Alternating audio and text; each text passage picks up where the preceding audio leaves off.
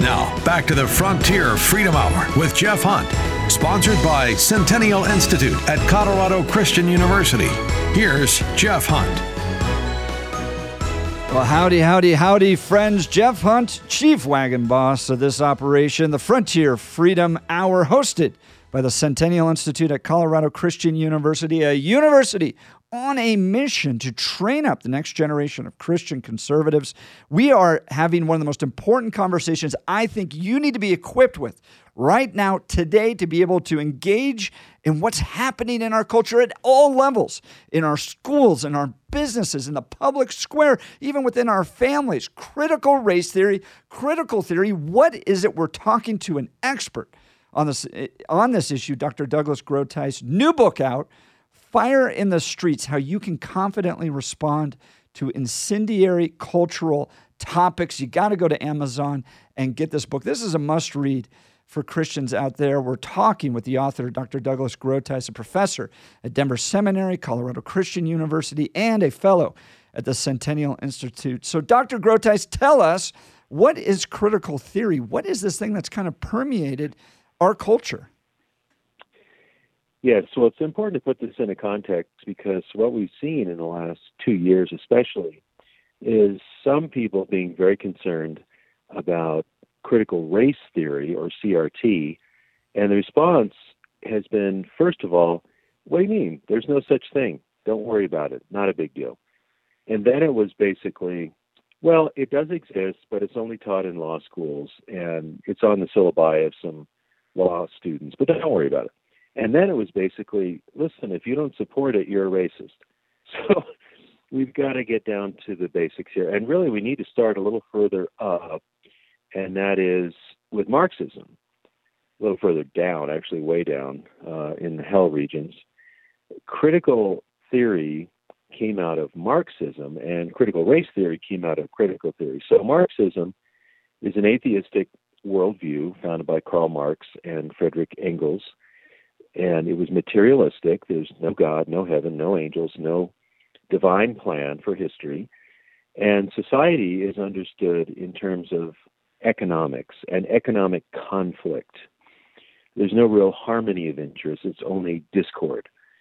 So they produced uh, this very uh, incendiary document, the Communist Manifesto, and it says that all of history is fueled by class conflict. And the way it was working out in their day, they claimed, was that the owners of the bourgeois class was exploiting the workers of the proletarian class.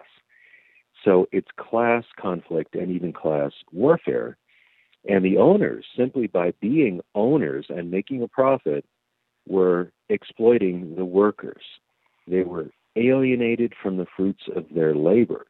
And this was intrinsically, incorrigibly unjust. There's no reforming capitalism. It has to be destroyed. So Marx and Engels called for a revolution, not a reform, but a complete tearing down. In fact, in the Communist Manifesto, they say that the uh, the bourgeois class needs to be swept away and rendered impossible. So these ideas were put into place, put into effect, of course, in Russia through the Bolsheviks' revolution. In nineteen seventeen, they're put into place by Mao Zedong a few decades later, by Pol Pot later. And the result was one hundred million state-sponsored murders of their own citizens. It's the most egregious political crime you could imagine. Now, amazingly, some thinkers in the twenties and thirties, uh, this is when the, the Russian Revolution had already taken place, but these thinkers in Frankfurt, Germany, people like Herbert Marcuse and Max Horkheimer and Theodor Adorno and others, Eric Fromm, uh, said, you know, the West in general is not getting with the program. The workers, let's say in America or in Western Europe, are fairly happy, and they have a decent a decent standard of living. We have to tell them, we need to convince them that they're really oppressed. They think they're not oppressed, but they're just suffering from a false understanding, a false consciousness of their true condition. So these folks had to leave Germany. They eventually went to the United States, to Columbia University, and they developed something that came to be known as critical theory.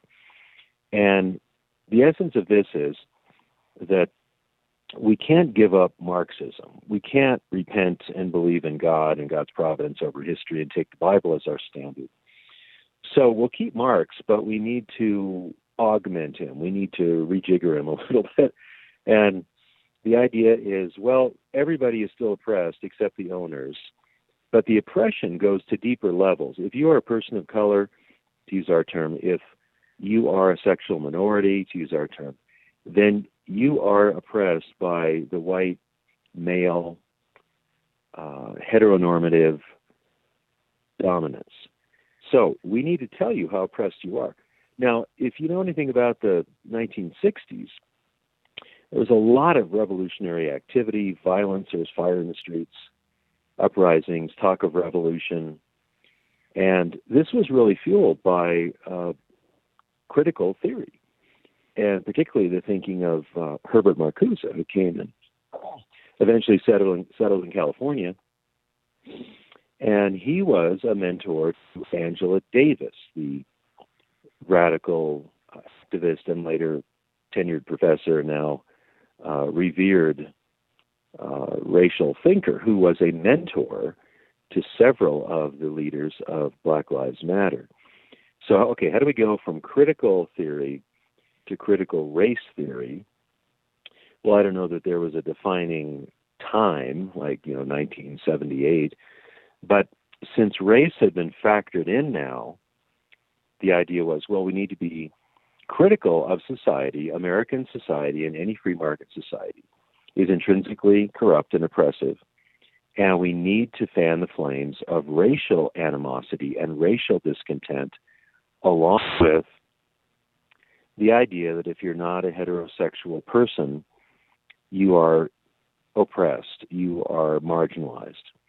So with the thinking of people like Kimberly Crenshaw and uh, the legal scholar Derrick Bell, who was a pretty big influence on Barack Obama, we had something developed called critical race theory. And like Marxism, it divides society into the oppressors and the oppressed. Uh, they're very strict, absolute categories. Now, you can be doubly and triply oppressed, though. So this is called intersectionality. So if you are, say, a black woman lesbian, then you have three marks of oppression. And so society owes you a tremendous amount, because just in your very being, by being black, by being a woman, by being a lesbian, you are oppressed by the whole systemically oppressive, systemically racist, systemically heteronormative system.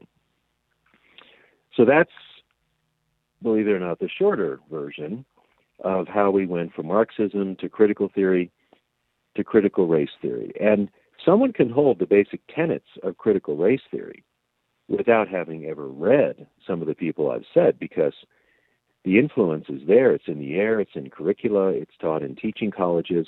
It's articulated in Senate, in the Congress, and even from the executive right now.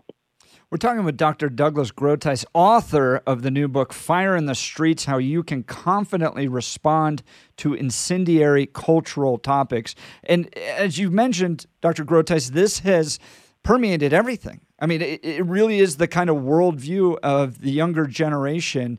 And we've got about a minute here before we ha- hit up a commercial break. But uh, talk a little bit about how especially young people have bought into this idea that everything's about uh, power, classes, and there's oppressors and oppressed. And it it really is, in, in, especially in education, which I think is critical for people to understand with regards to their children and what their grandchildren mm-hmm. may be experiencing right now? Well, I think the key researcher and reporter who's dealing with this right now is Christopher Rufo, R U F O, and he has an essay in the most recent Imprimis, which is put out by Hillsdale College, called Laying Siege to the Institutions. And he makes the argument that these ideas, which are far left ideas, really do permeate our society in civil government, education, certainly uh, popular media. So we have to get to the root of it and expose what it is. Uh, certainly oppression and injustice happens in society, but it's not so simple that you can divide it up into one group versus another group. The ultimate problem is in the hearts of men and women. It's sin, it's selfishness. So to make it societal and think you can somehow address it most significantly through massive political changes, and they support socialism to do this. It has to be a top-down change of society. It has to be transformed and not reformed. But to think you can do it through politics is an unrealistic vision of human beings and society, and it leaves uh, the Lord completely out of all of it. We we redeem ourselves through politics, which is always a recipe for uh, disaster, if not just absolute catastrophe, as we saw in the Marxist nations in the twentieth century. And I and I want to get to this during the next segment. We're talking to Doctor Douglas Groothuis, a professor at Denver Seminary as well as Colorado Christian University. Friends, he is one of the preeminent apologists in engaging the culture from a Christian worldview, which we're going to get to next. How does this, how does Christianity engage with critical race theory? How do those two meet together? And what is the Christian response? All of this coming up on the Frontier Freedom Hour, hosted by the Centennial Institute at, Col- Centennial Institute at Colorado Christian University. I'm Jeff Hunt. We'll be right back.